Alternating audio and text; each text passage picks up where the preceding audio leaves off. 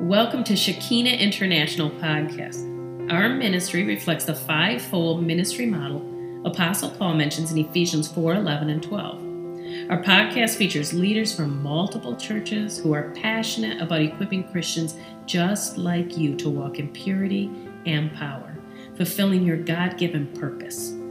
God wants to do great exploits through you, so enjoy today's podcast.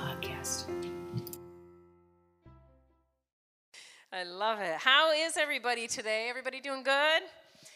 Yeah. Turn to your neighbor and say, keep calm and carry on. Amen. I was asking the Lord, as always, Daddy, what do you want to say to your kids? What do you want me to say to my brothers and sisters? And uh, this is the phrase that came up, and I'm going to tell you in a minute here where that came from and kind of how that came about. God's got a really good sense of humor. Turn to your neighbor and say, God's in a good mood. Yes, he is. He is not angry. He is not upset. He is a good father. He's a good, good father. And he most often is in a good mood until the enemy messes with his children and he hears us cry out. Amen. So I was a little surprised when he gave me that keep calm, carry on verse, and then he brought me to Isaiah, uh, Isaiah 30. If you're familiar at all with the book of Isaiah, he's one of my favorite prophets. He's an Old Testament prophet who oftentimes spoke to the day and then spoke to the coming Messiah and spoke to the future. And many of his prophecies weren't fulfilled for hundreds of years, to hundreds of years later. And uh, we're in an interesting season here in our nation. Many of you know that the prophets are under attack. My daughter's blowing me kisses from the back. Love you, baby. Um, many of you know that the prophets have been under attack. Amen. Can anybody say amen? Okay? And there's been a little bit of confusion about the role of a prophet, the role of the prophetic, what that looks like. Should the prophetic be involved in the church today? Um, what's a true prophet? What's a false prophet? How do you know when someone's a true prophet? How do you know when someone's a false prophet? Turn to your neighbor and say, God knows. That's right. If the prophetic word aligns with the word of God and aligns with the heart of God, just because it doesn't come to pass doesn't mean it's false. Okay? Isaiah was a true prophet who gave true prophecies that did not come to pass for years, decades, centuries. And we're still in the learning mode with the prophetic, amen. Sometimes we get ahead of ourselves and we get excited and we put dates on things that we probably shouldn't have put dates on, but the prophetic word itself was good. Amen. Anybody ever done that? Okay, we always say no dates, mates, or babies.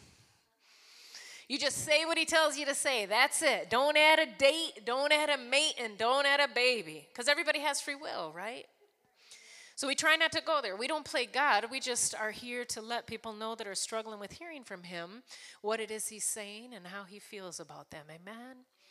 Prophecy in the New Testament is for the edification of the body. Turn your neighbor and say, It's here to edify. Okay?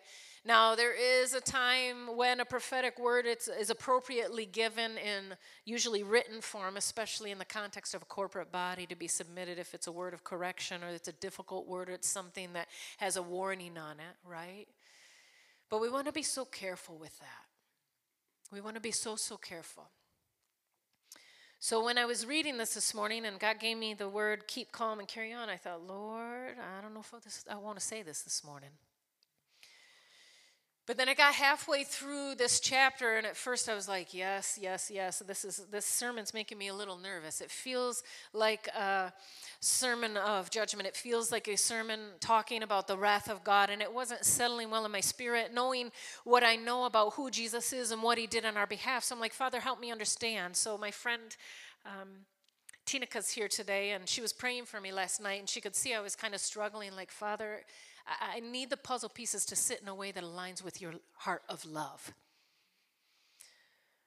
So I hope that as we as I communicate this to you today, that's what you get out of it because the Lord changed my perspective. It started off when he took me to this verse, and I, this is why I was like, Jesus, are you sure?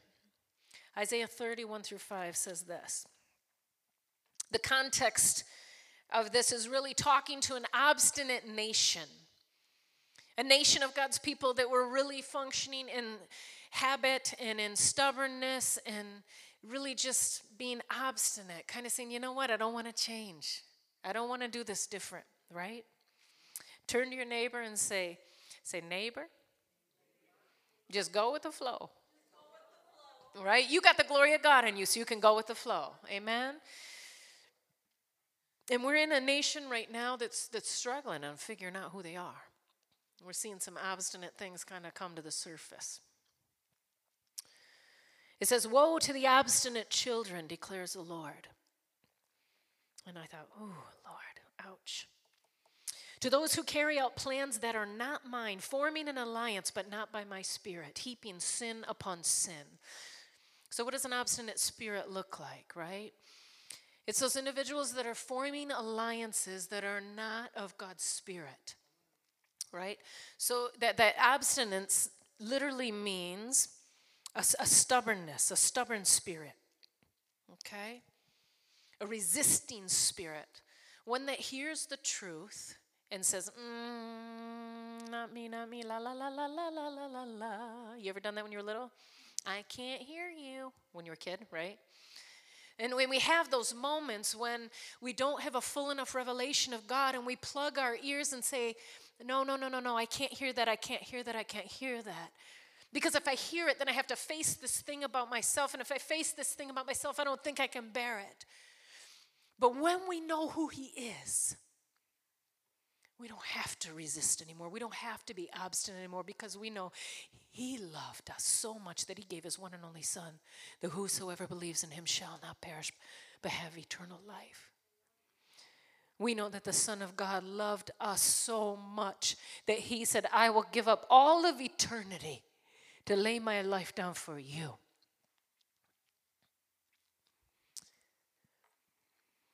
So as I was reading this, initially I was like, ooh, this makes me a little nervous. This sounds like a wrath message. And the Lord said, no, it's a message of appeal to the obstinate ones, to the ones who don't truly know my heart, to the ones that are afraid to let me love them because they don't know who I am.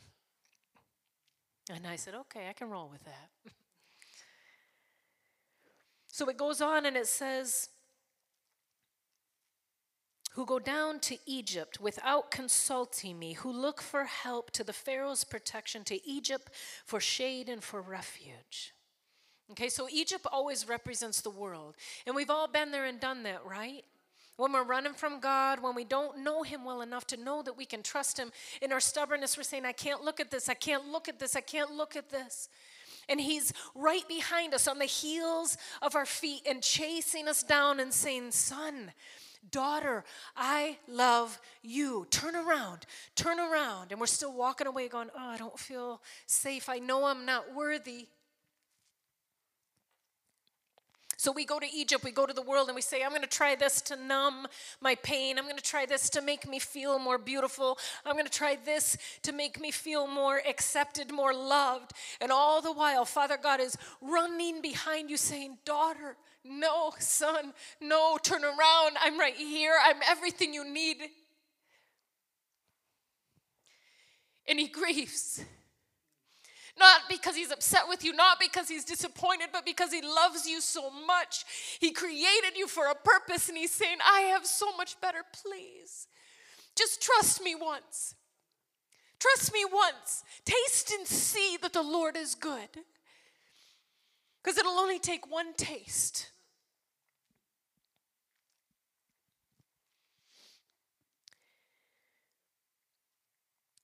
It goes on and it says, Egypt's shade will bring you disgrace. How many have been there? You chased the world. And you're like, oh, I'm really sorry I did that. Sounded like a good idea at the time. I was trying to make myself feel better, and now I actually feel what? Worse. And then the enemy comes alongside and he, da, da, da, da, da, da, da, da, you sinner. Right? You're so bad. God doesn't love you anymore. And you're like, oh, it must be true. That's a lie, we believe. And here's Papa right behind you saying, Daughter, son, you are mine. And that same blood that saved you on that first day still stands today. And in my sight, because of that finished work, you are clean. You are righteous. You are beautiful. You are mine.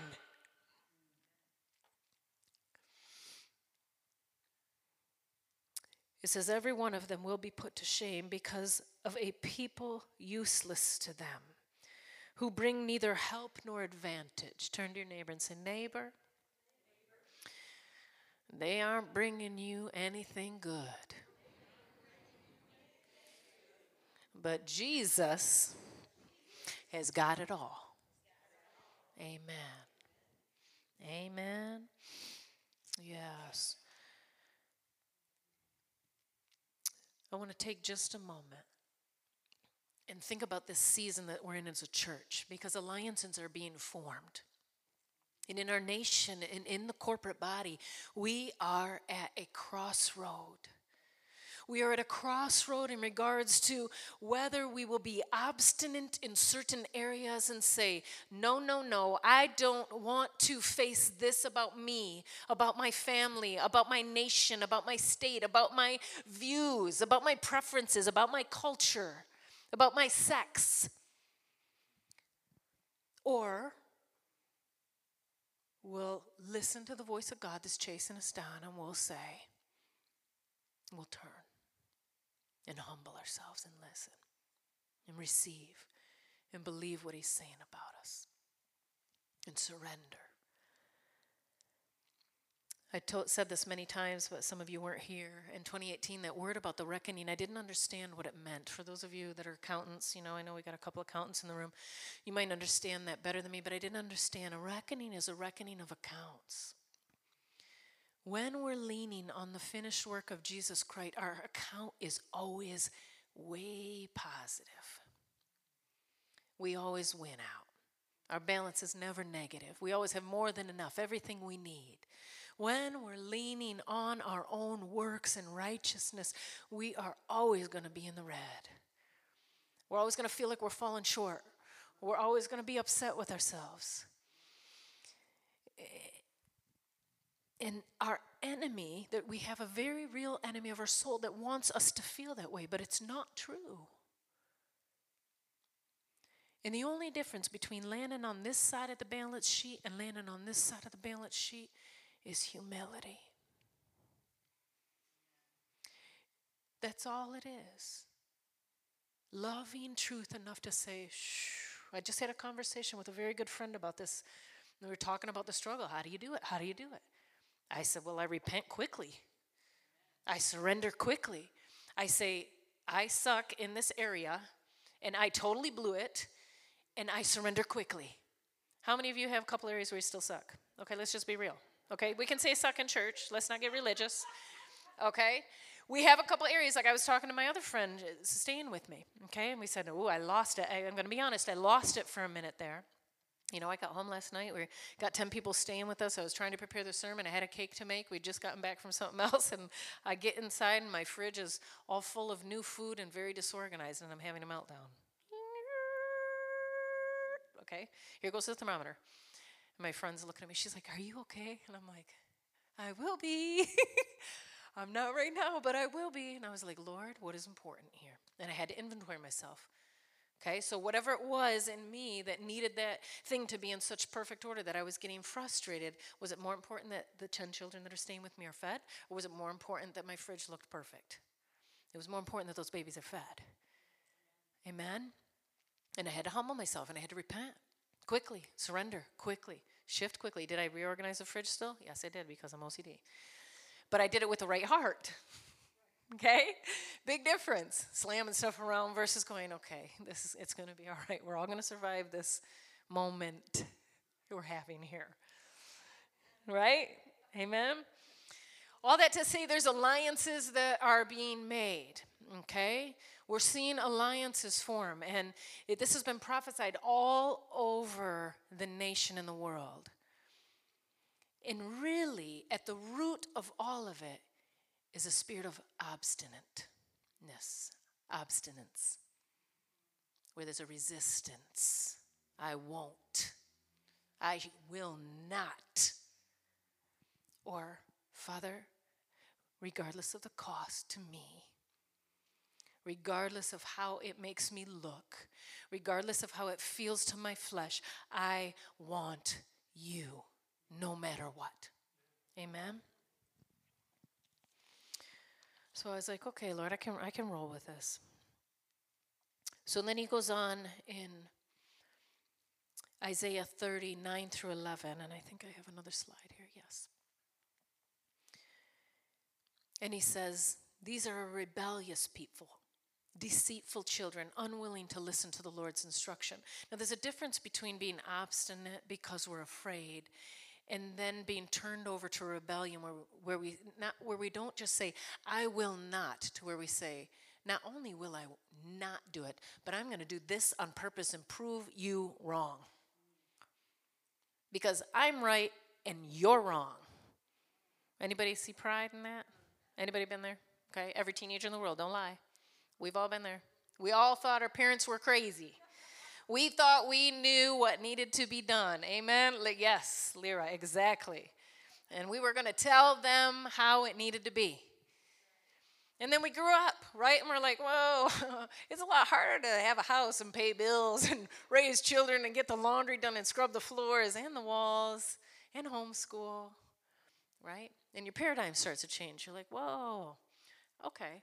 I knew some things. I mean, maybe that was true, and this mom definitely wasn't, her dad definitely wasn't perfect in this way. But um, I didn't understand the pressure that's on us when we have to adult. Amen. Is that the new thing? That's the thing the kids say, right, Cam? Adulting? Yeah. Okay, right? So you see all those memes out there about adulting and how hard it is to adult. I'm just cracking up. I'm like, adulting? I've been adulting since I was 11. I'm like, Jesus, help me disciple this next generation. I don't know, you know. But they're right. Uh, what I love about this generation is that they know how to be children, and they've got that right. And I don't think it's an accident that we're in this generation and there's a generation that's saying, I don't want an adult. And we have to adult, right? We have to persevere into character because perseverance produces character and character hope, and hope does not disappoint. The character of God is the very thing that appoints us for our destiny. So we have to persevere into the fullness of who Christ is. But it is hard to adult. And the truth is, sometimes in America, we've defined adulting as almost like form, fashion, systems, the way it should be, the way it ought to be. And we lose that childlike faith. And that's what I love about this generation. They're like, I still want to be a kid. I'm going to watch princess cartoons if I want to watch princess cartoons. I'm like, Amen. Let's watch princess cartoons together. They've maintained a sense of purity and a love for being a child. And I think more than any other generation, they're going to be the generation that has a revelation of the Father unlike any before. Because there's a purity there in that regard. It's beautiful. Amen. So it says, Children unwilling to listen to the Lord's instructions, they say to the seers, See no more visions. And to the prophets, Give us no more visions of what is right. So, not just give us no more visions, but give us no more visions of what is right. Stop pushing me to do what's best. Stop pushing me to live like Jesus. Leave this way, get off this path, and stop confronting us with the Holy One of Israel. Yeah. And we do have moments where we're growing up in Christ. God bless you where we're growing up in Christ, right? And it's like, Lord, I'm at my capacity. I'm giving everything I have, right? And we're persevering unto character, and we're like, I don't have any more to give, right? And the world would say those are moments where we just lay it all down and throw in the towel and forget it. But the kingdom says, Greater is he that's in you than he who's in the world. And that we can do all things through Christ who strengthens us. So, in those moments in the kingdom, it's opposite of what the world says, and we press into Him. We don't press into our own flesh and our own ability to do it. We don't press into others and tell them they have to perform at a certain level, but we press into the love and into the compassion, into the mercy, into the humility, into the forgiveness of God. And we say, Look, I'm hearing Laura sing this. We're all in this together. see you singing it. Yeah, right? We're all in this together. That's right. All have sinned and fallen short of the glory of God, right? So I'm reading this today and I'm hearing God's heart in this that is really an appeal to those who've kind of been obstinate and are afraid and are running away. And I'm looking at some of the situations that we're in corporately as the body of Christ, as a state, frankly, even at a, at a city level, things I've seen at a city level, where individuals have in their woundedness said no and put up walls, and out of hurt, out of genuine, bona fide, legitimate places of hurt, stiff armed others. And my heart just grieved because it was like I could see Father God chasing them and saying, Sweetheart, I'm just trying to talk to you. And they're so hurt, it's like they put up a wall, they shut down. And I think it breaks the heart of God. Not because so much because he's disappointed in the individual. How many of you had small kids? Okay, you ever had a three or four or five year old that throws a tantrum? Right. You're not angry at the child because they're throwing the tantrum and they're upset. You're upset with the child because oftentimes a tantrum hurts them more than it hurts you. They're flailing around on the ground. They're hitting their elbows and their knees. They're breaking things in the house. They could get cut or hurt. And so you stop it because it, the child's going to get hurt, not because the child deserves to get stopped. Does that make sense? Do you see the difference? I had a really awesome conversation with one of my close friends about something called twisted justice. And I think I'm going to preach on that eventually, but we're not going to do it today. And as I was reading through this, God was talking to me, reminding me a little bit about that conversation and how we're born into sin. Okay? It says, since Adam, all have sinned. Why? Because we're born into sin. Okay? Our spirits are separated from God until we accept Jesus Christ as our Lord and Savior. So we have this propensity towards sin. That's where the DNA arguments come from.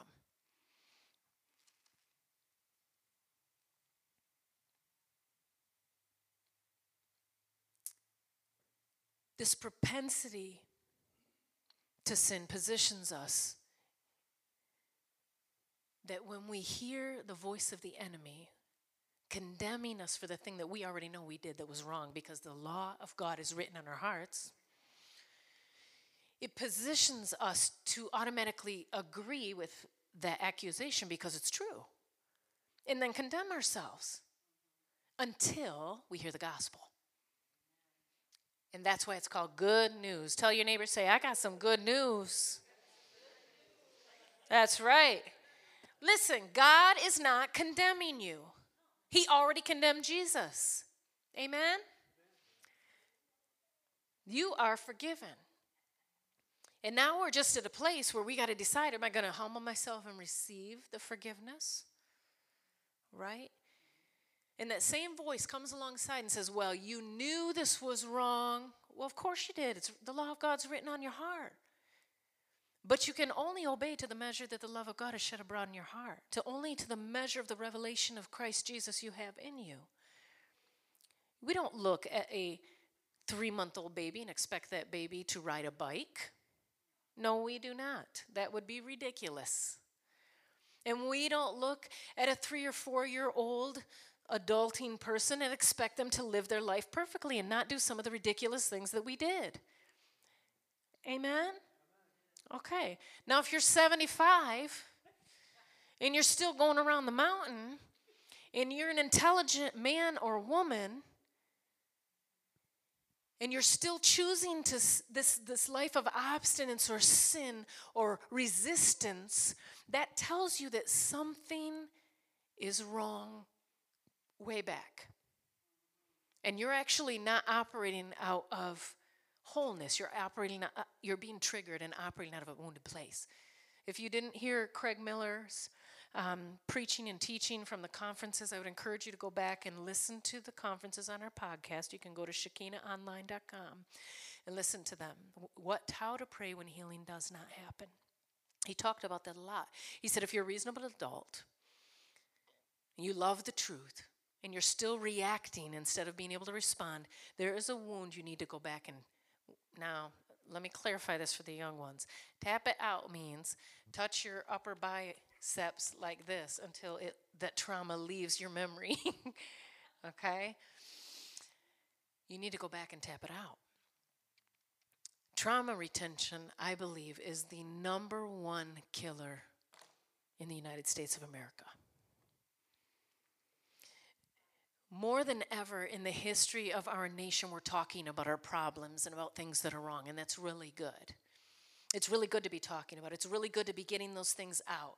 It's really good to be vulnerable and get to that place where we can just say, hey, this is wrong, right?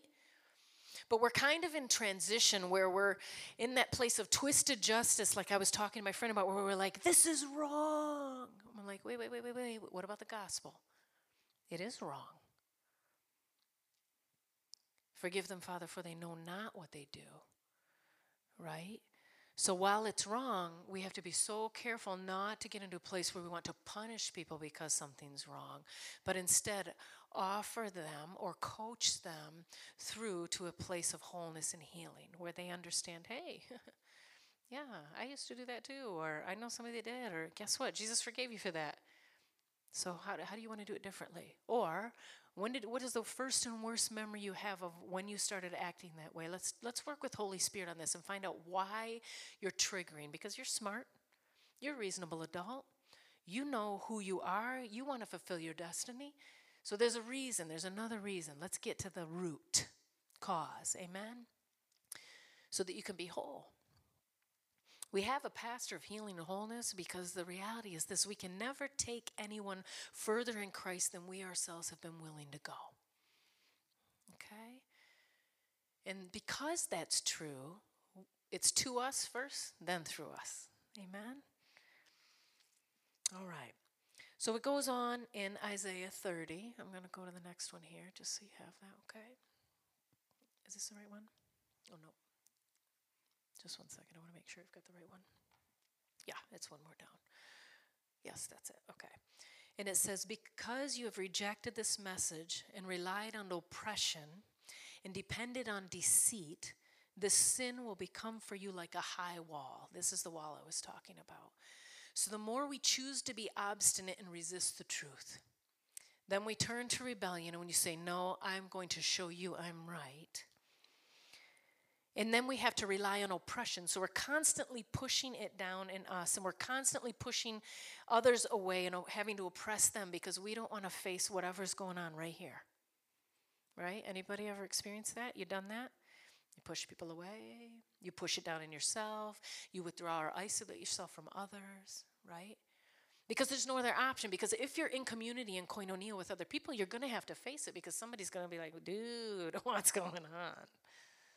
Can we talk about this? Not because they don't love you, but because they do love you. And that word koinonia, fellowship, it says, confess your sins one another that you may be healed, right?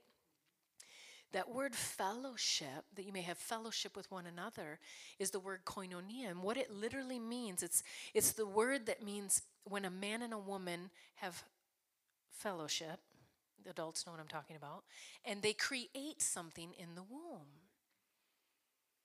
It's a word of intimacy where there's a give and a take between two individuals, spiritually speaking, and one humbles themselves and receives, and the other humbles themselves and gives the truth, and something new is created because one person was willing to be honest and the other person was willing to humble themselves. And then something new is birthed or multiplied, and it's beautiful. And I think just about everyone in this room has sown into my life in at one time or another. I've asked you something or you've confronted me on something and I've received what you've said and I've humbled myself and something new was birthed in me because you were brave enough to be honest with me. And I know I've spoken into almost all of your lives. And when we get to the place where we so love truth, where we're willing to, at any cost, see whatever needs to be seen, it's so freeing. You can walk into a room with the president, you can walk into the room with the most famous prophet, you can walk into the room with the millionaires and just be yourself. You're not trying to impress anybody. You really don't care what anybody thinks anyway. You can come in your pajamas, you can come in a, you know, whatever, fancy outfit. But you still are the same no matter what. There's a great freedom in being able to be who you are and feel okay about it because you know you're loved. Honestly, until we're able to be authentically us, we never really truly experience love. So the more we're honest about those messy things, about who we are and where we're at, and we have those hard conversations and we process it out, and that koinonia happens and something's birthed in, birthed in you or birthed in them, in those moments are when we feel most loved. Why? Because we said, here's my mess. and somebody said, oh, I love you. It's okay, let's work this out, right? It's like your most vulnerable moment you share with somebody, and then instead of rejecting you, they say, Come on, love. But there are times when people aren't perfect, and maybe they do reject you, and then you go back to them and you have a koinonia moment. You say, Hey, I, I vomited on you, and I know I probably shouldn't have done that, but I didn't feel very loved. Oh, I'm so sorry. Please forgive me. Right? Every confrontation, every opposition is an opportunity to grow in the love of God. Everyone. So it says, because they have rejected this message and relied on oppression and depended on deceit. Okay, so when we isolate, when we withhold, when we, after we rebel and we put up that wall, we have to deceive ourselves to continue in that life because we know the truth. We know the truth. Everybody around us knows the truth. We're just not admitting the truth to ourselves. That's called deception when we, we're not honest with ourselves about what's going on. Oppression means a prolonged, cruel, or unjust exercise of authority or power or control. And some of us have been cruel to ourselves for a long time. We're agreeing with the enemy of our soul and we're putting ourselves down and we're condemning ourselves. And Father's trying to rescue you from that and remind you how much He loves you. And He doesn't want you to continue to be cruel to you because that's why Jesus died, so that you can enjoy your life, so you could have peace, so you can be at rest, so you could be okay with the process of coming out of the mess.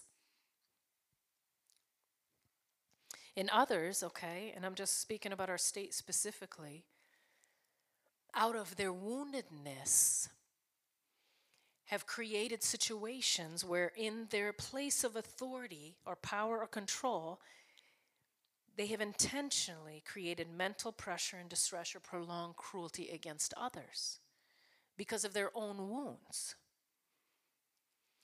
And we have to be so careful as the church not to be like, you sinner because they got a wall there because they're wounded and they don't know. And just like God is chasing us, God is chasing them on the heels and saying, Baby girl, turn around. Turn around. I want to talk to you, sweetheart. Son of God, I made you in my image. Come on, I got something I want to tell you. Does that make sense?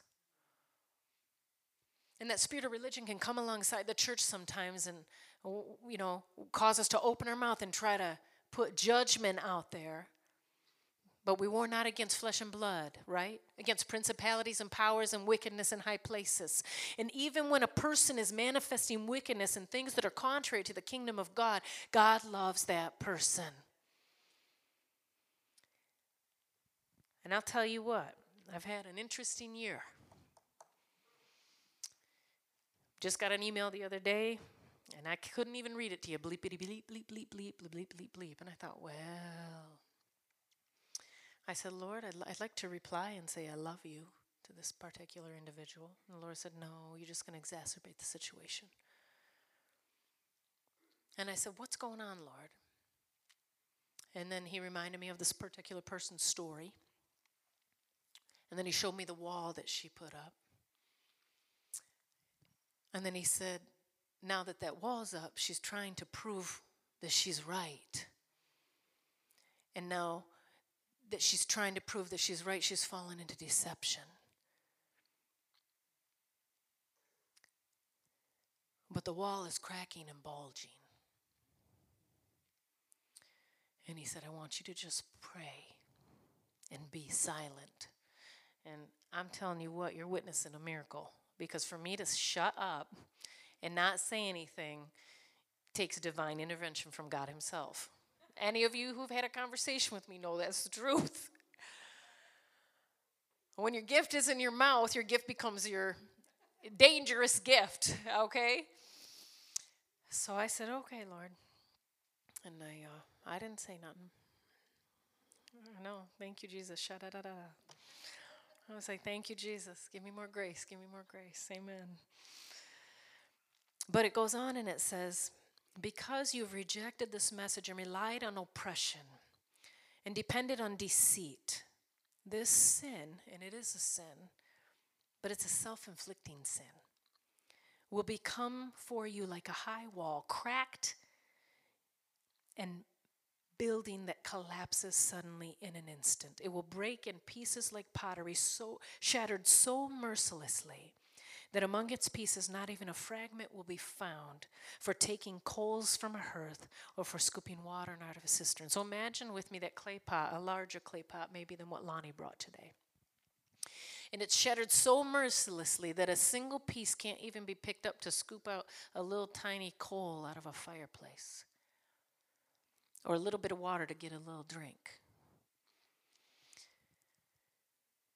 When we allow the enemy to run our lives like that, and we allow him to oppress us or we oppress ourselves and or others or we self-deceive to protect ourselves from having to take off the mask and be real and operate in koinonia and humble ourselves that wall comes up and it protects us for a minute and then you can't contain it anymore. And it says it's a bulging wall, so it's like it begins to pulsate. You ever been in that moment where you're like, I can't hold it in anymore. I can't hold it in anymore. I can't hold it anymore. That's because you're not supposed to hold it in. Yeah, you were made for fellowship. You were made to be with others. You weren't made to protect yourself. You were made to be protected by the one who loves you more than anyone else in the world. And that's your Heavenly Father. And as it bulges, it finally begins to crack, and you're crying. You don't know why you're crying. You're snapping. You don't know why you're snapping. You're upset. You don't know why you're upset. It's because your wall is just your wall is bulging. Just let it blow up already. Turn to your neighbor. Say, neighbor, let it fall.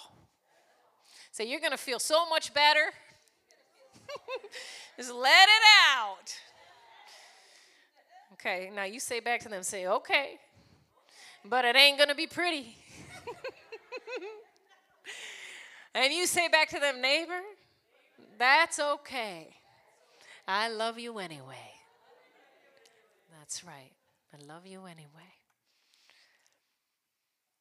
God is such a good father. He doesn't expect us to be perfect and pretty and all put together all the time. My friend Tinika's in from California, my new friend, and we're laughing because I put makeup on. the first three days she was there, I was doing yard work, okay? Holly's over at my house. She still has that drill sergeant in her. I was like, Dear Jesus, help me not to die. Okay, so we probably moved what, two yards of mulch? She's like, We're to do this too. We're to do this too. I'm like, I can barely lift my legs. I can barely get up the stairs, picking them up. You know, my hips are hurting so bad. And she's laughing. I'm getting out of the chair. I'm like, oh, Lord, I think I overdid it. But she, she's volunteering. I'm not to tell her no. I forgot what I was saying. I could feel the pain all over again. Oh, yeah, the makeup. Okay. I love you. I'm so thankful for this woman. She has helped me more than she even knows this year getting my home in order. I love you. Um, so we get there. So the first three days she's there, I have no makeup on. And frankly, let me tell you guys something. We don't wake up like this in the morning, okay? So I'm looking a lot different. my hair is pulled back, you know, I got my casual clothes on and so I have that meeting with Laura yesterday, and I got all dressed up. She goes, oh, "You look beautiful," and I thought, "Oh yeah, this is the first time you see me with makeup on." but God's a good father. He doesn't expect us to be all put together, right? And Hollywood's tried to convince us that everybody rolls out of bed looking all cute in the morning. It isn't reality. Okay, after babies, we have the belly, the gut, the butt, and the legs. It's just the way it is. Okay? So if you love us like Christ loves the church, you just deal with it and use your imagination. Keep your eyes above the hips. You'll be all right. Okay? We love you. We can't help it. This is the way God made us. We're here to birth things, okay? You need to make a little space down there to do that. I don't know where that came from. I'm sorry. Just having a rant moment, I suppose. But I need to say it for every woman in the world. We love you. We want to be loved. But our size changes as we get older. We can't help it. Right? And guys, too, ladies, right? They're not going to be muscular forever. The belly's a beautiful thing. It means they're not going anywhere. They like your food, okay? There's nothing wrong with that. I don't know where I'm going with this. But I just needs to be said. All right? We got to get back to the place like back in the day, right? They just wore, I mean, that'd be kind of nice, Lord. Just sheets. That'd be a real good look on everybody. Just sheets. We wouldn't have to worry about tucking it in or sucking it up or getting muscular. I don't know. I'm having a moment. just saying.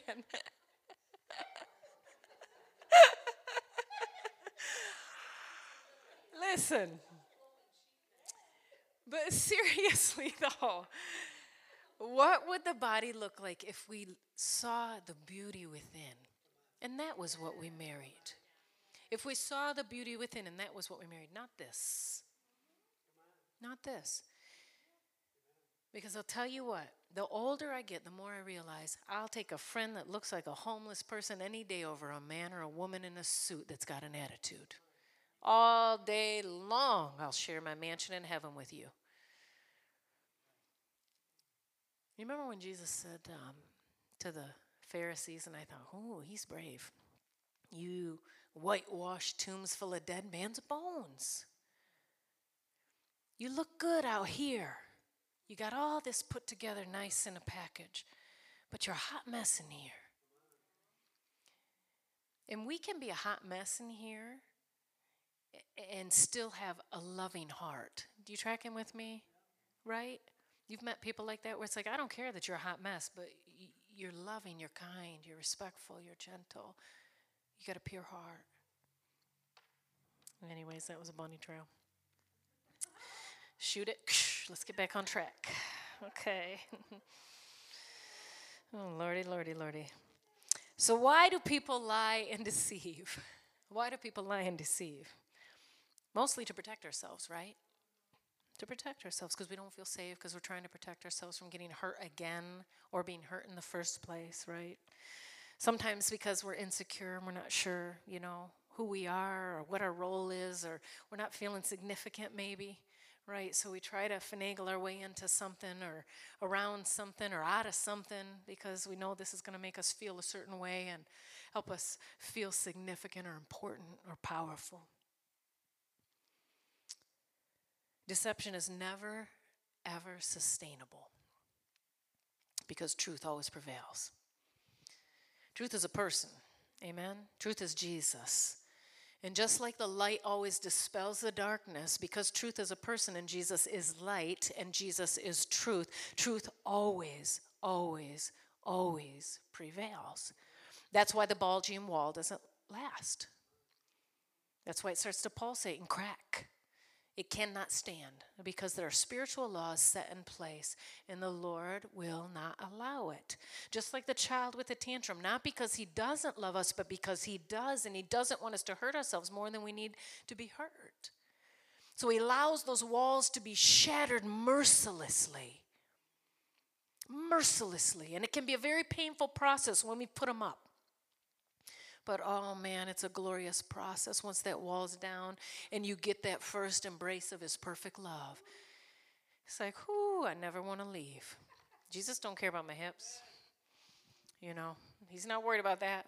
He don't care about my belly. He don't care if I'm doing yard work and I'm looking all crazy. He loves me just the way I am. Always and forever. And he loves you just the way you are. Oh, I'm not going to say that. That would have been funny, but Jesus, reel it in. Amen. What am I saying? We're looking at this obstinate nation, and we have a problem. But God is bigger than the nation. God is bigger than the obstinance. God is bigger than the walls. God is bigger than the deception. and He always, always wins. So, how does this tie into the whole keep calm and carry on? You're probably wondering. This was a personal word from the Lord for me regarding my situation, and many of you know what's been going on with me the last year and a half with my family. And I was like praying and trying and crying and standing up and believing and waiting and pushing in and holding on and decreeing and declaring and all of that happening, then the divorce still happened. And I was like, Lord, I prayed so much. I I believed so hard. I, I still want this, Father. What do I do now? What do I do now? And he said, Stephanie, keep calm and carry on. I was like, all right. The history of keep calm and carry on is this, and I'll show you a little picture here. This poster, it's a poster, okay, or it was a poster. It has a fascinating history. It began in the Senate House there, where it was issued through the Ministry of Defense during the Second World War in Great Britain. Generally considered to have begun World War, that World War, the Second Great War, is generally considered to have begun on September 1st, 1939, when Nazi Germany under Adolf Hitler invaded Poland and the United Kingdom and France declared war on September 3rd. Japan had aimed to utilize this moment for their own benefit and begin to dominate Asia and the Pacific. They were at war with China by 1937, and in 1941, attacked American and British territories with near simultaneous offensives against Southeast Asia, including an attack on the U.S. fleet Pearl Harbor. At Pearl Harbor, which forced the U.S. to declare war on Japan. The war concluded with Hitler's suicide and the German unconditional surrender on May 8, 1945. Japan refused to surrender on the terms, and therefore the USA dropped the first atomic bomb on the Japanese cities of Hiroshima and Nagasaki on September 2, 1945, cementing a total victory in Asia for their allies. And I was thinking that through in a specific situation. And kind of the whole idea of heaven and hell. And I was having some conversations with my friend who's in town, Tina K. Tina K. And God doesn't want to send anyone to hell. He just doesn't. He wants a family. He doesn't really even want to release his wrath. He'd rather we just repent. But there are times and there are seasons when we've built up our wall and let it bulge, and where we've decided to continue to oppress and decided to continue to wrong and continue to deceive. And it's really not even God that brings the wrath. We're partnering at that point with the demonic. And really, what wrath is, is tasting the master whom you've chosen to serve. It's getting a taste of being under Satan's rule, and he's a taskmaster. And his rule is always painful, his rule is always hurtful, his rule always brings death and destruction. It just does, because that's who he is. He's the father of lies, amen?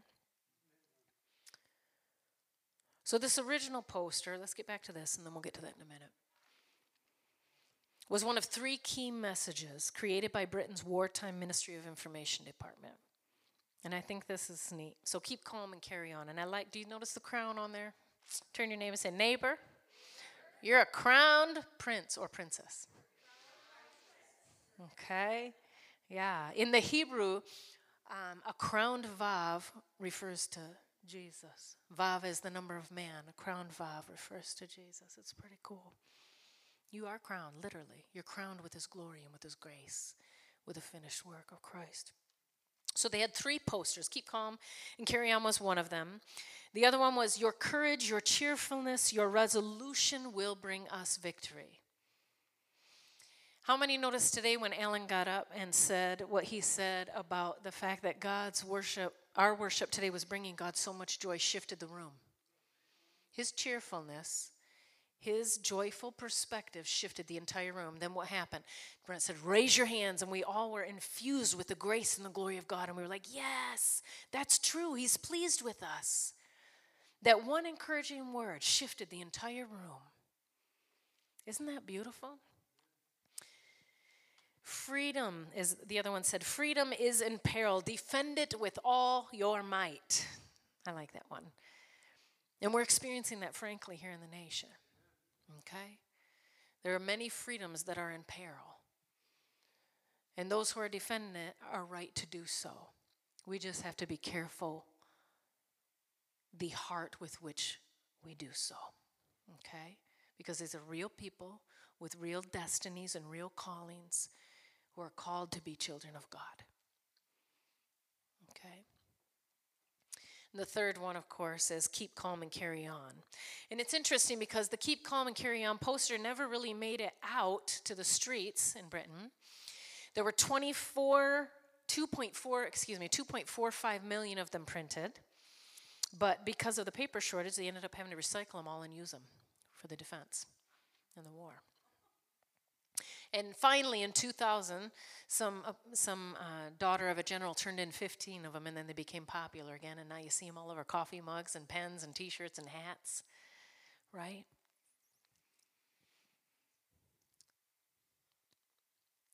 If you're not familiar with Winston Spencer Churchill, he is an amazing man, but not a perfect man. He was a man that God used to change history. He was also known as being very aggressive, very loud, and also accused of being a drunk.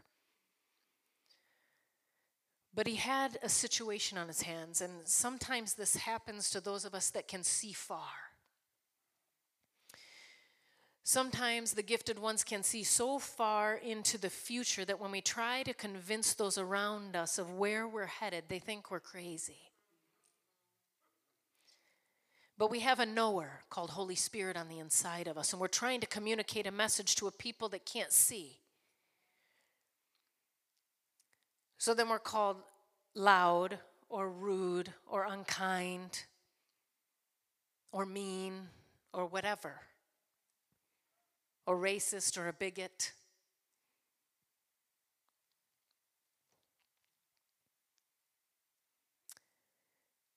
First as the Minister of Defense and later as the Prime Minister and key member of the multinational coalition, Churchill masterfully managed the situation of the war and never lost his faith in the war's eventual outcome.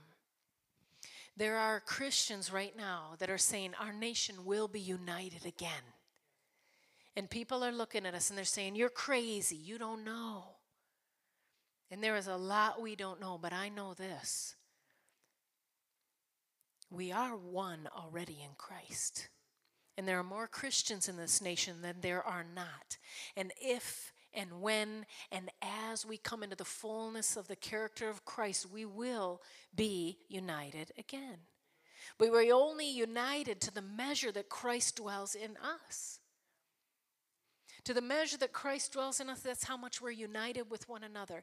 In those areas where we're obstinate and like, no, and it's on both sides of the camp. That's where the divides are happening. And it takes courage in this hour, courage in this day to say, you know what, Lord, I'm willing to look at my part. How can I love? How can I serve? How can I listen? How can I humble myself? How can I receive the seed in that koinonia moment when we have these vulnerable conversations to do the part that I need to do? Amen? If you're willing, say, I'm willing, because I am willing. Amen.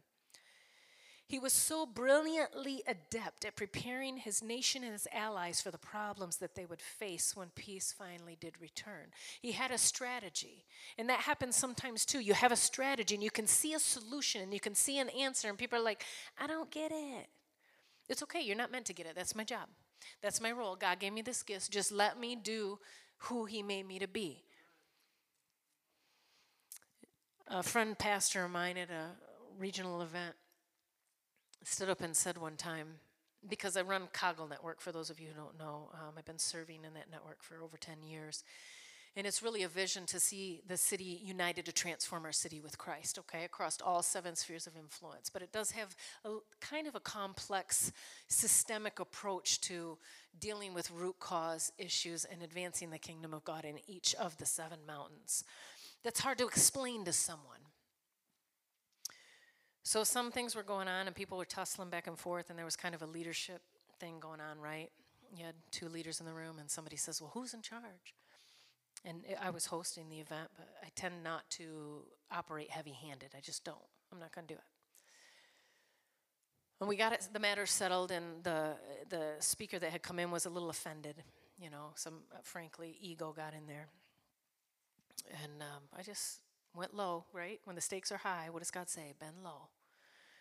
And Jesse got up. I said, Lord, you're going to have to vindicate me. You're going to have to deal with this because I'm not going to correct it myself. I'm just going to let it sit and continue to serve. And my friend Jesse gets up on stage and he says, You know, a lot of times God gives Stephanie something and people think she's crazy when she says it. But then when all the cards play out, she's almost right every time.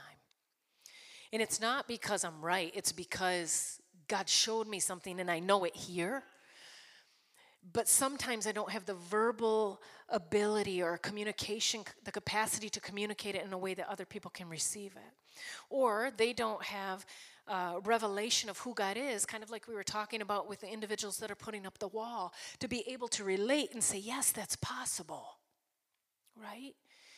And in our nation, that's sort of what's going on. We have individuals that are saying, you know, this is possible, healing is possible.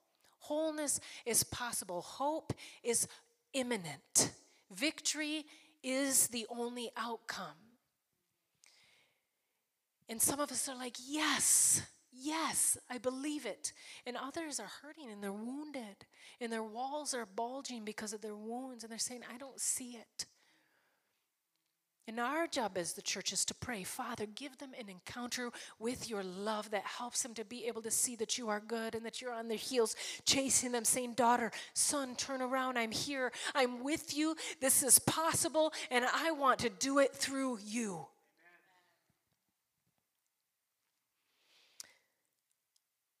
Above all, Churchill clearly foresaw the end of the war in Europe.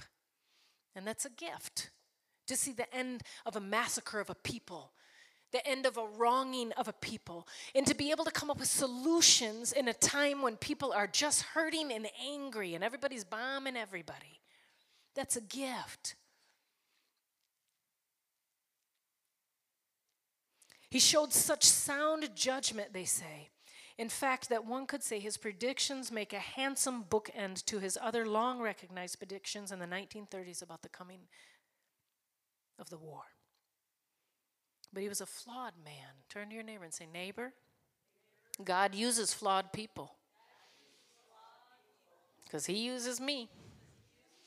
And he uses you. Guess what that means? We're flawed. And it's okay. Right?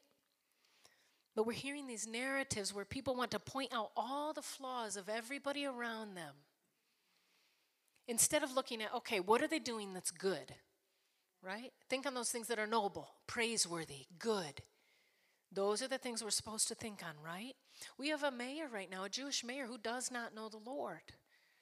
And he has some alliances that I do not agree with because they're not kingdom alliances, but he is very, very good at strategy. In fact, he has one of the best branding and marketing plans for economic growth that I've seen in the history of the mayorship of this city. And I absolutely love him. Absolutely love him. And we should be praying for him and supporting him. Amen.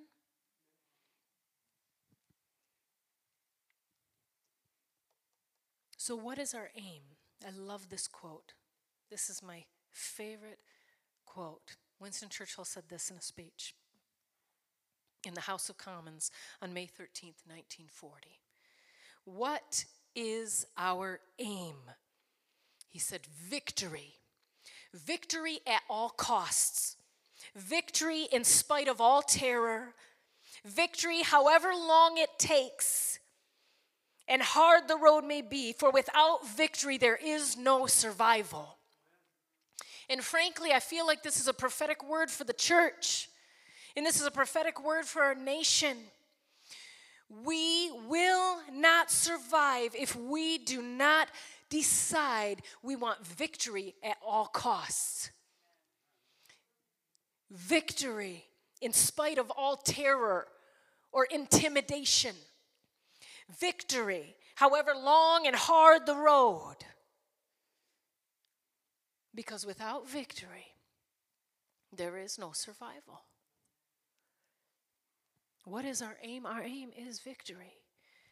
And I told y'all the story about being in DC and that the Lord gave that word, that prophetic word, that victory is the only outcome.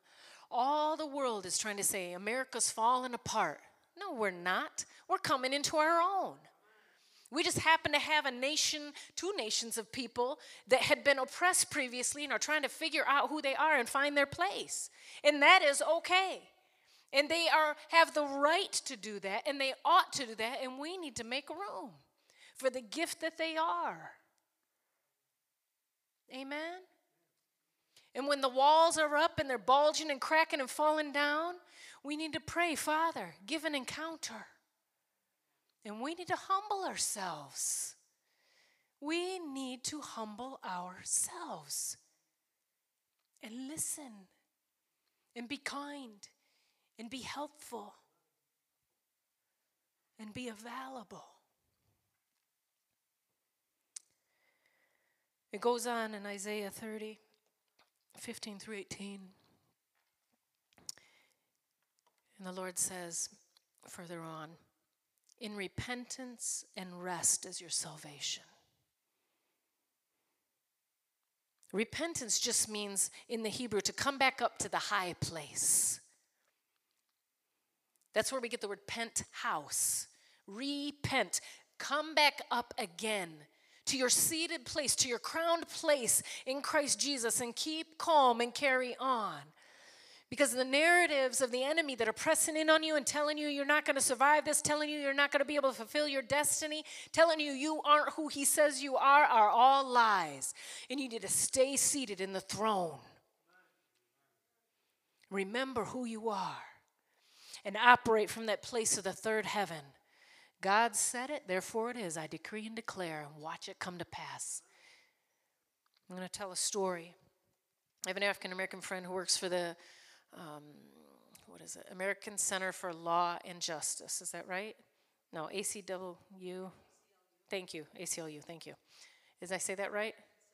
It, eh, thank you. American Civil Liberties Union. Yeah, that's right. American Civil Liberties Union. And um, we sit down for a meeting with him, and we're working on this issue with bail. Okay, anybody know that the bail system in our country is completely messed up?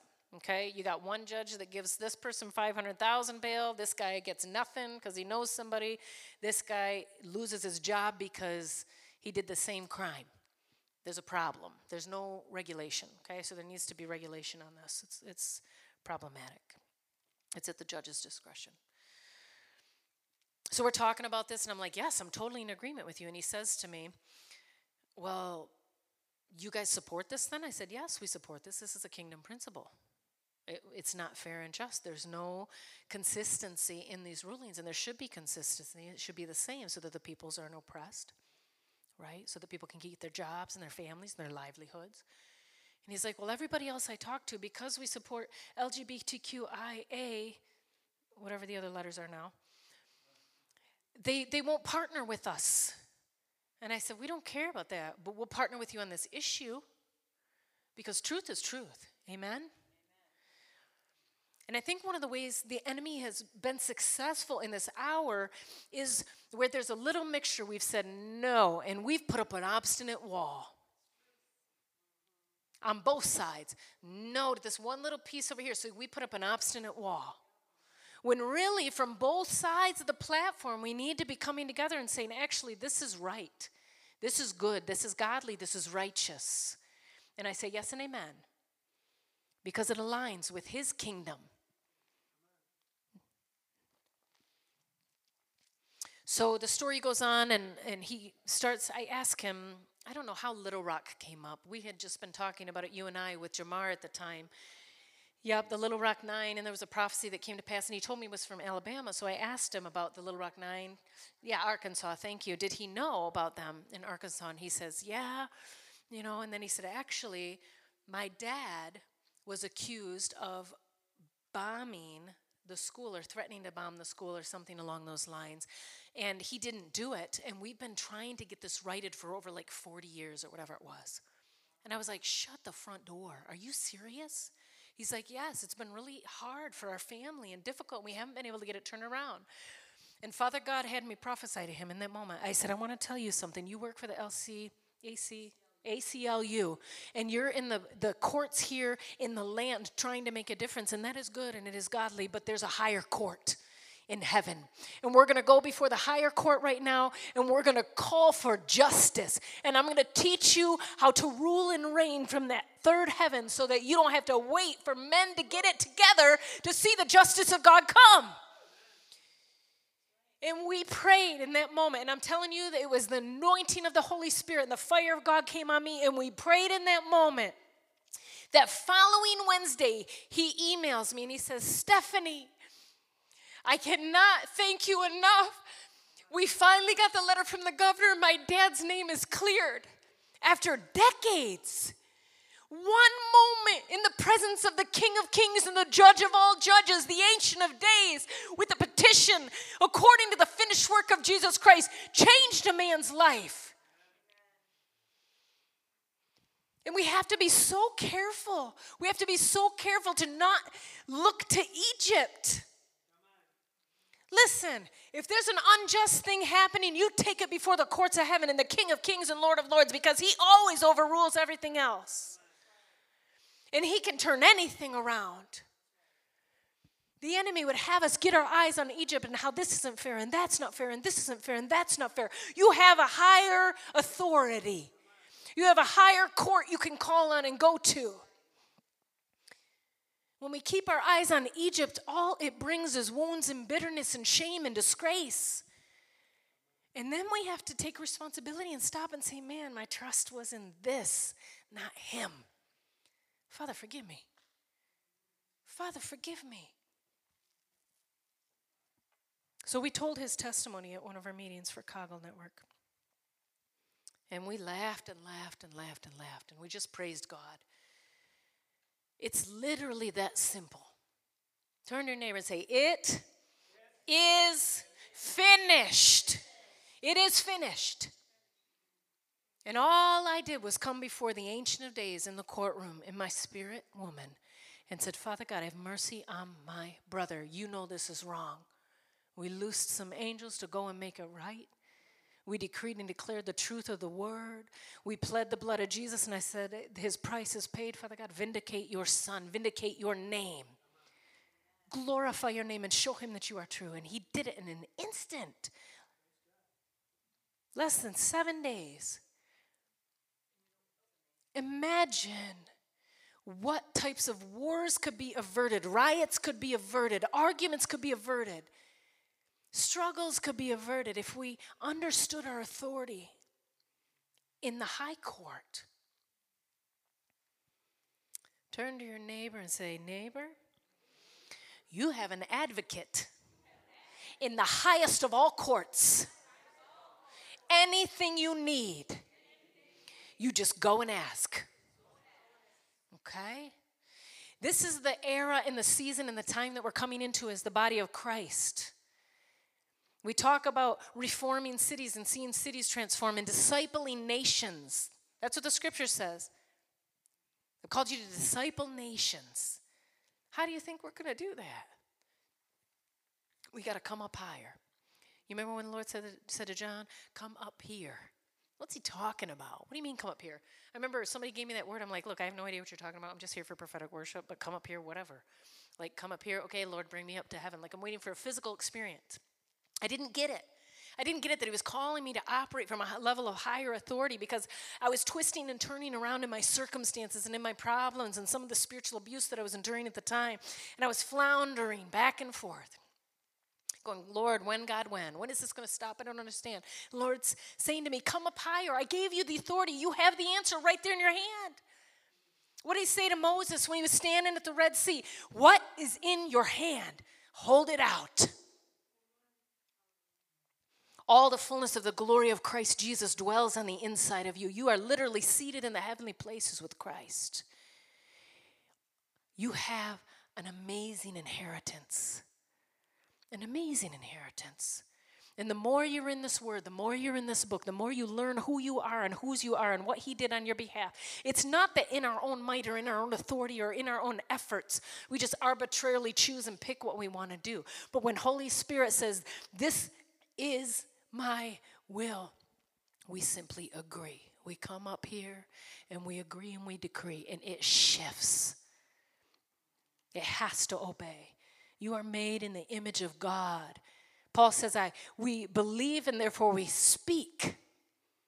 What do you mean we believe and therefore we speak? You shall have whatsoever you say. It's only the last probably seven, eight years or so I've really been learning the power of decree. There isn't much coming out of this mouth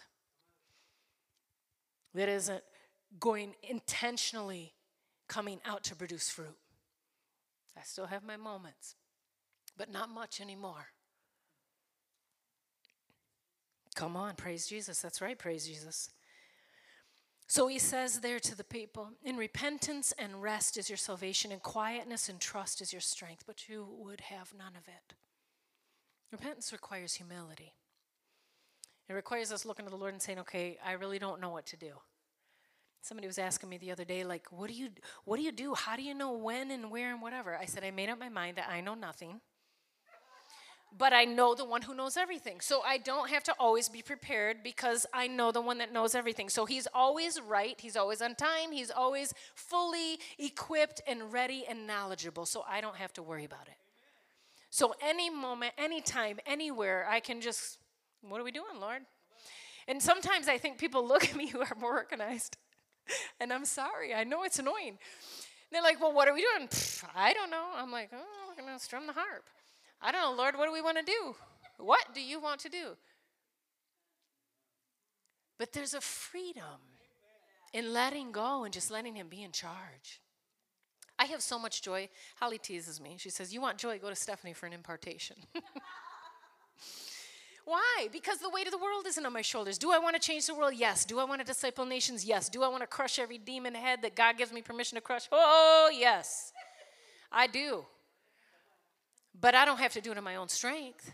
I just get to meander around and be with the love of my life and enjoy that He enjoys me in all the fullness of me. we won't go back down that road. And He enjoys you in all the fullness of you. And we can rest in that. Yet the Lord longs to be gracious to you. He longs to be gracious to us. He rises to show you compassion, for the Lord is a God of justice. Blessed are all who wait for him. How many of y'all are still learning to wait on a few things? okay. Well, if you if you are not waiting on something, please come lay hands on me. I would like to receive that blessing. We're all learning to wait, right? We're all learning to wait. Patience is a fruit, fruit of the Spirit. Love is what? Patient. Love is kind. I think maybe God put that first because that's the one we forget the most. We're like, when God, when God, when God, are we there yet? Are we there yet? Are we there yet? Are we there yet? Like the kid in the back seat, right? And that's okay. He doesn't mind. But patience is a good thing. Yeah, I'm definitely like that too, honey. You are not alone. If you read my journals, probably 50% of them are God, when are we gonna? God, when is this? And in those younger years, you know, I, I, my passion was so strong, and I think it still is. But um, when I look back at those journals and I read through them now, the, the special pages, the special moments are those moments when I slowed down enough to just be still and let Him love on me. Just let Him love on me. In the midst of my mess, in the midst of my hurriedness, in the midst of my inability, just let Him love on me. And those were the transforming moments. Those were the moments where I turned around and said, Man, I'm different from the moment I walked in this room to the moment I'm walking out.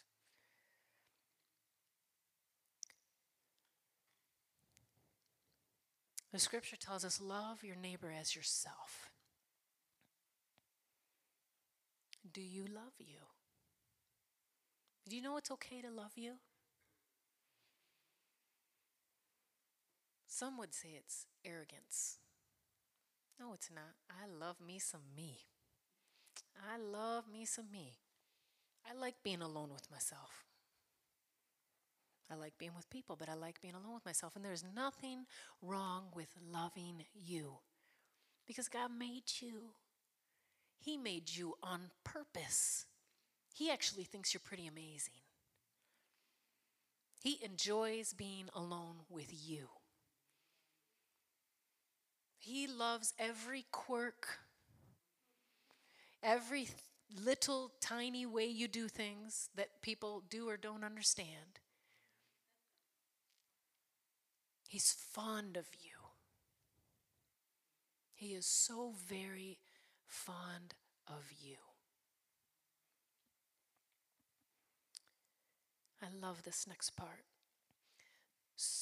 So keep calm and carry on. This all has been an appeal to the ones that are struggling with being obstinate. And listen to what he says to them now. I love this bookend. It says, Weep no more. How gracious he will be when you cry for help. As soon as he hears you, he will answer. That's my beloved. And you, you picture those individuals that are struggling with the obstinance and struggling with the deceit and struggling with knowing that they're loved and he's chasing them and chasing them he's waiting just waiting for them to cry out and he says as soon as you cry out he answers you. That is beautiful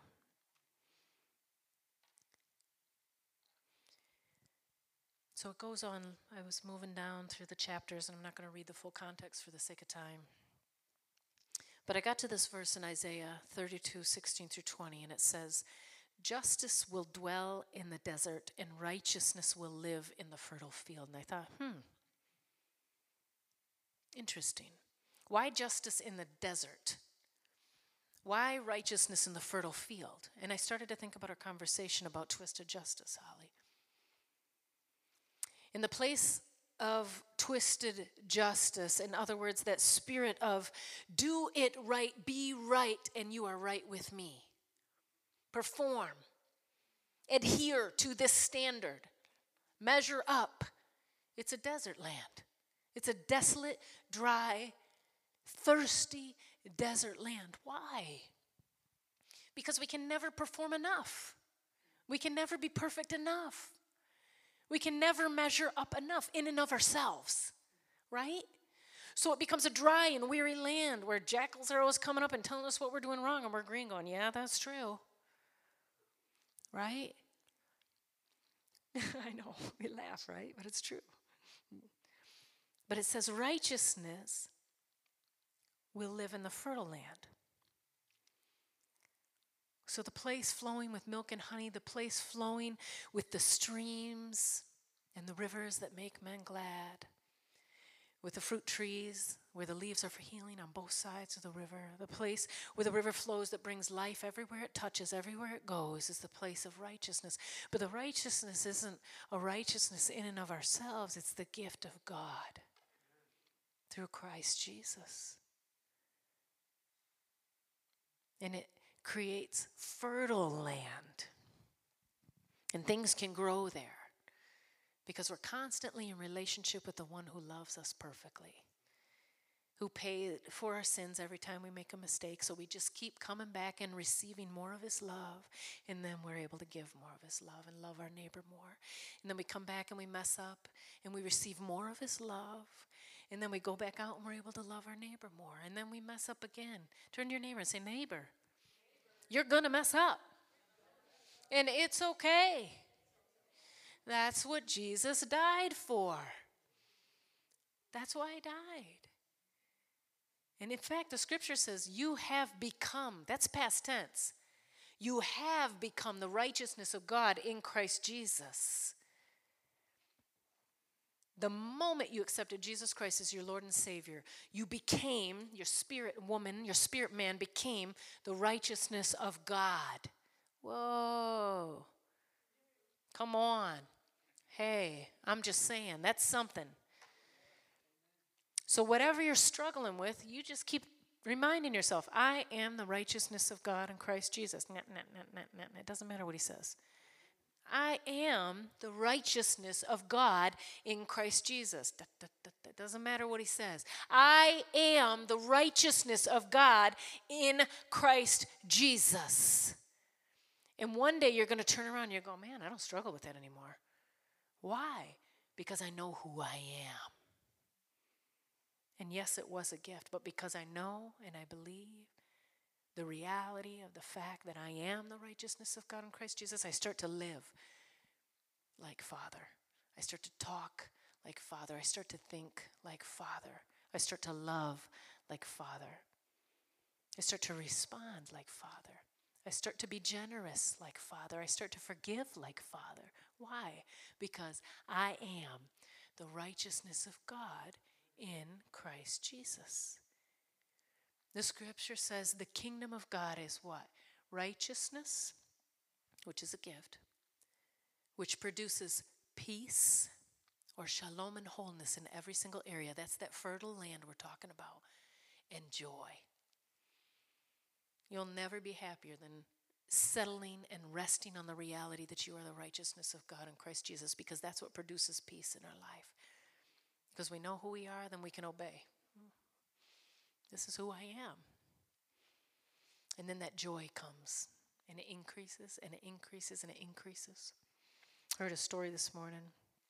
Uh, my friend was watching her pastor online and he was telling a story about these rats and he was doing a, they were doing a science experiment and they put the rats in a bucket and um, he was timing how long it would take them to drown so the first rats he didn't rescue them he just timed it and they all drowned within whatever it was a minute or whatever the second rat set of rats he put in the bucket but he pulled them out and rescued them after so many seconds dried them off warmed them up and then put them back in the second time he put them in they were able to swim twice as long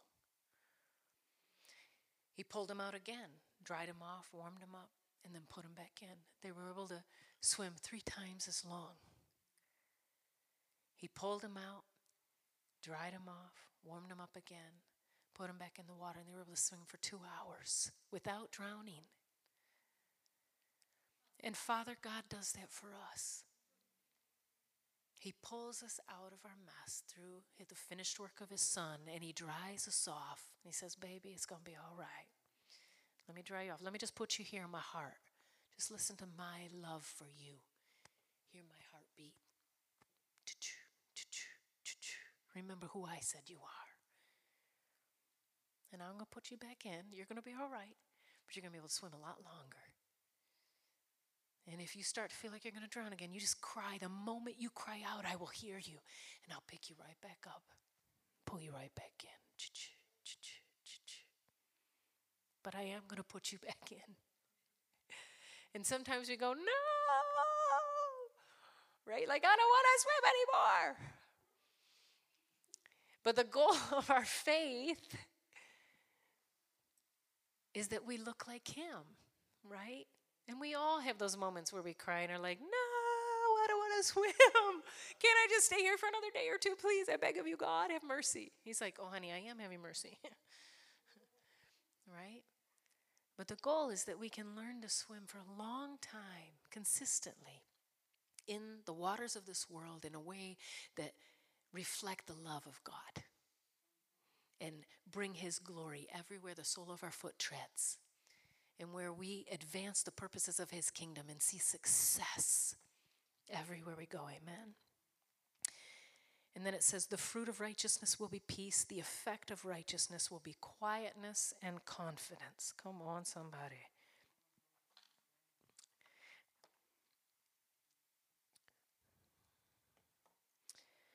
So you might be thinking, well, I want to be confident, you know? I want to be quiet. Maybe that's just me. I, I have to confess, I have gotten quieter in my old age. I just don't have as much to say. I don't. This is, this is nothing compared to what I used to want to say. But I have actually gotten quieter. Like I'll be in car rides and I don't feel the need anymore to say much. So I'm finding people are asking me more questions. Whereas before I was just, you know, out of the overflow of my heart. But it goes on here in Isaiah 32, and I love this piece. Oh, hold on, my little paper's got mixed up here. Let me make sure that's in there. Okay, I see. Yep, this is the other one. No problem. So he says, My people. In Isaiah 32, 18 to 20. And I love the context of this. It's just oh, wrecked me today. And I feel like this is actually a word for the corporate body of Christ, and this is a word for a nation. Here we go. In starting in verse, let's do 15.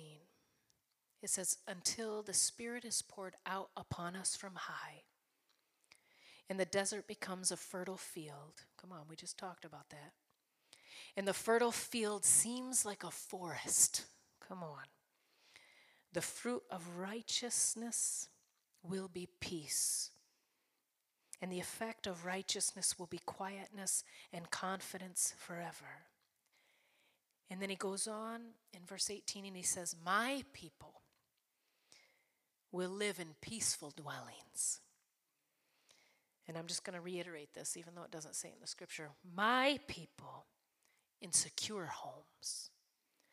My people in undisturbed places of rest. Though hail flattens the forest and the city is leveled completely, my people, how blessed will you be? Sowing your seed for by every stream and letting your cattle and donkeys range free. Come on, somebody. My people, he says. Mm-hmm. Turn to your neighbor and say, Guess what? You're a my people. That's right. He's talking to you. So keep calm and carry on because victory is the only outcome. Isaiah 33 6 says, He will be a sure foundation for your times, a rich store of salvation and wisdom and knowledge. The fear of the Lord is the key to this treasure. So you're wondering, how do I get there? How do I arrive at this? How do I receive this? The fear of the Lord. The fear of the Lord. And if you don't feel like you have that, I mean, it's sort of like it's not a fear like you're scared of him, it's a holy, reverential awe fear.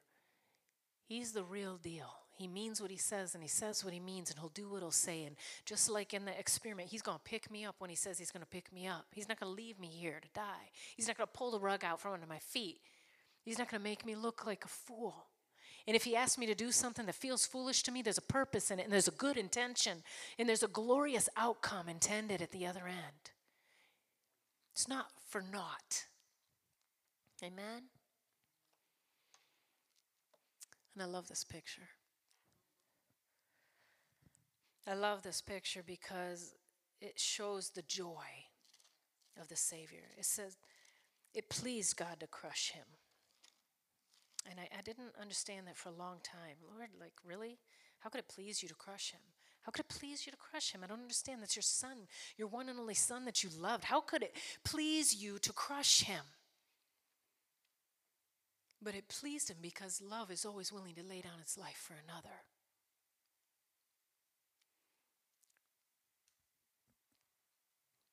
Love is always willing to lay down his life for his brother, for his sister. So it brought him joy to lay his life down for you, for me.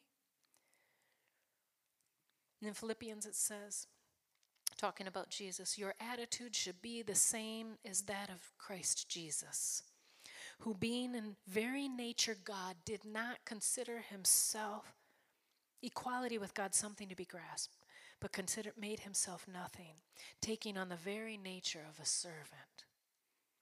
Being made in human likeness and being found in an appearance as man, he humbled himself. Hmm. There's that word again. He humbled himself. What does the fear of the Lord look like? It looks like humility. It says he humbled himself and became obedient to death, even death on a cross.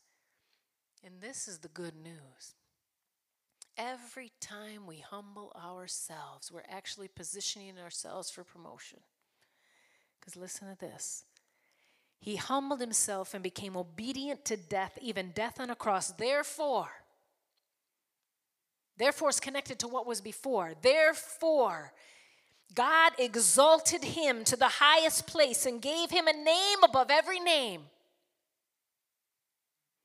That at the name of Jesus, every knee should bow in heaven and on earth and under the earth, and every tongue should confess that Jesus Christ is Lord to what? The glory of God the Father in heaven. I love that. We can never outgive God. We're never losing. We're never, ever, ever on the losing end because love always gives, and God is love, and He's giving to us. And whenever He gives to us and we surrender, we gain more of Him, more of His glory, more of His grace, more of His love. And it is the greatest, okay, for you ladies out there, sale in the world.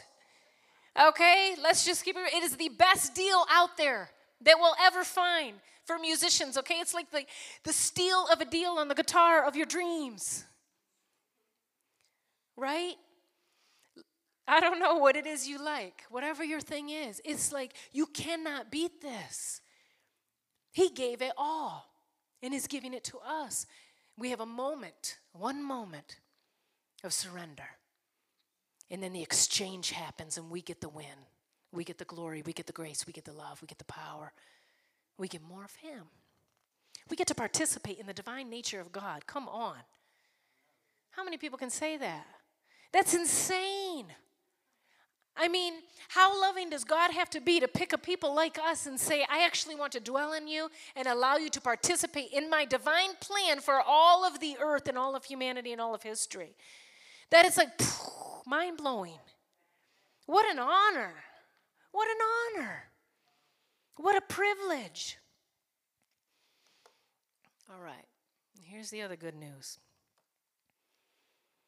And I'm just going to read this like he's saying it right to you. If you will fasten me upon your heart as a seal, a fire forevermore, this living, consuming flame will seal you as my prisoner of love. My passion is stronger than the chains of death and the grave, all consuming as the very flashes of fire from the burning heart of God. Place this, my fierce, unrelenting fire, over your being. And then rivers of pain and persecution will never extinguish this flame. Endless floods will be unable to quench its ra- this raging fire that burns within you. Everything will be consumed. Mm everything will be consumed. It will stop at nothing as you yield everything to this furious fire until it won't even seem like a sacrifice anymore. Because we get the win over and over and over again. We have a moment of surrender, a moment of sacrifice, and then we get the win. The resurrection life comes and gives us more of Him. And it's like, whoo, just like them little rats. I can swim again. This is worth it. To taste and see, to hear, to come up higher, to rule and reign with you. I can do this again. Yeah. Why? Because my God is faithful. My God doesn't let me down. My God does what He says He's going to do. And some of you, the Lord is saying to you, you're rising out of your desert, clinging to your beloved. When I awakened you under the apple tree, As you were feasting upon me, I awakened your innermost being with the travail of birth as you longed for more of me. Amen. Who is this one? That passage starts off as Who is this one? And our reply back to him is just this I am the righteousness of God in Christ Jesus. That is who I am. And I am leaning on my beloved because he accomplished it all. And the enemy can come and all he wants because I know who I am. Can you say it with me? I am the righteousness of God in Christ Jesus. Yes, you are. Matt, can you put some music on for us? And I'm going to have Don and Patty come up. God loves you. I hope you're encouraged by the message today. There is no wall too high, no person too obstinate, no deceit too deep that God cannot find you and bring you back to Himself. As soon as you cry out to Him, He answers you. Okay? If you'd like prayer today, or healing, or agreement in prayer, or anything like that, come on down, or even just a prophetic word. The Lord wants to speak to you. He loves you, and He longs to show, be gracious to you, just like we talked about today. Thank you for listening today. Take a moment and ask Holy Spirit what He wants you to do with what you've learned. And remember, with God, all things are possible. So keep dreaming, keep praying, and simply obey. Because God is good and He has good plans for you. You can subscribe to our blogs, learn about our speakers, and even hear from one of our team members how you can take part in transforming a city, your city with Christ. There's no time like the present. Visit ShekinahOnline.com. If this doesn't excite you, watch for our new and God inspired product line, a newly released book by Stephanie Butler, and more testimonies from our listeners like you, working to bring unity in cities across the world. Feel led to support our podcast, you may do so on our Shekinah.com website. Or if you would like to support us monthly, there is a link labeled Listener Support on every podcast. Until next time, we thank you, we love you, have a blessed day.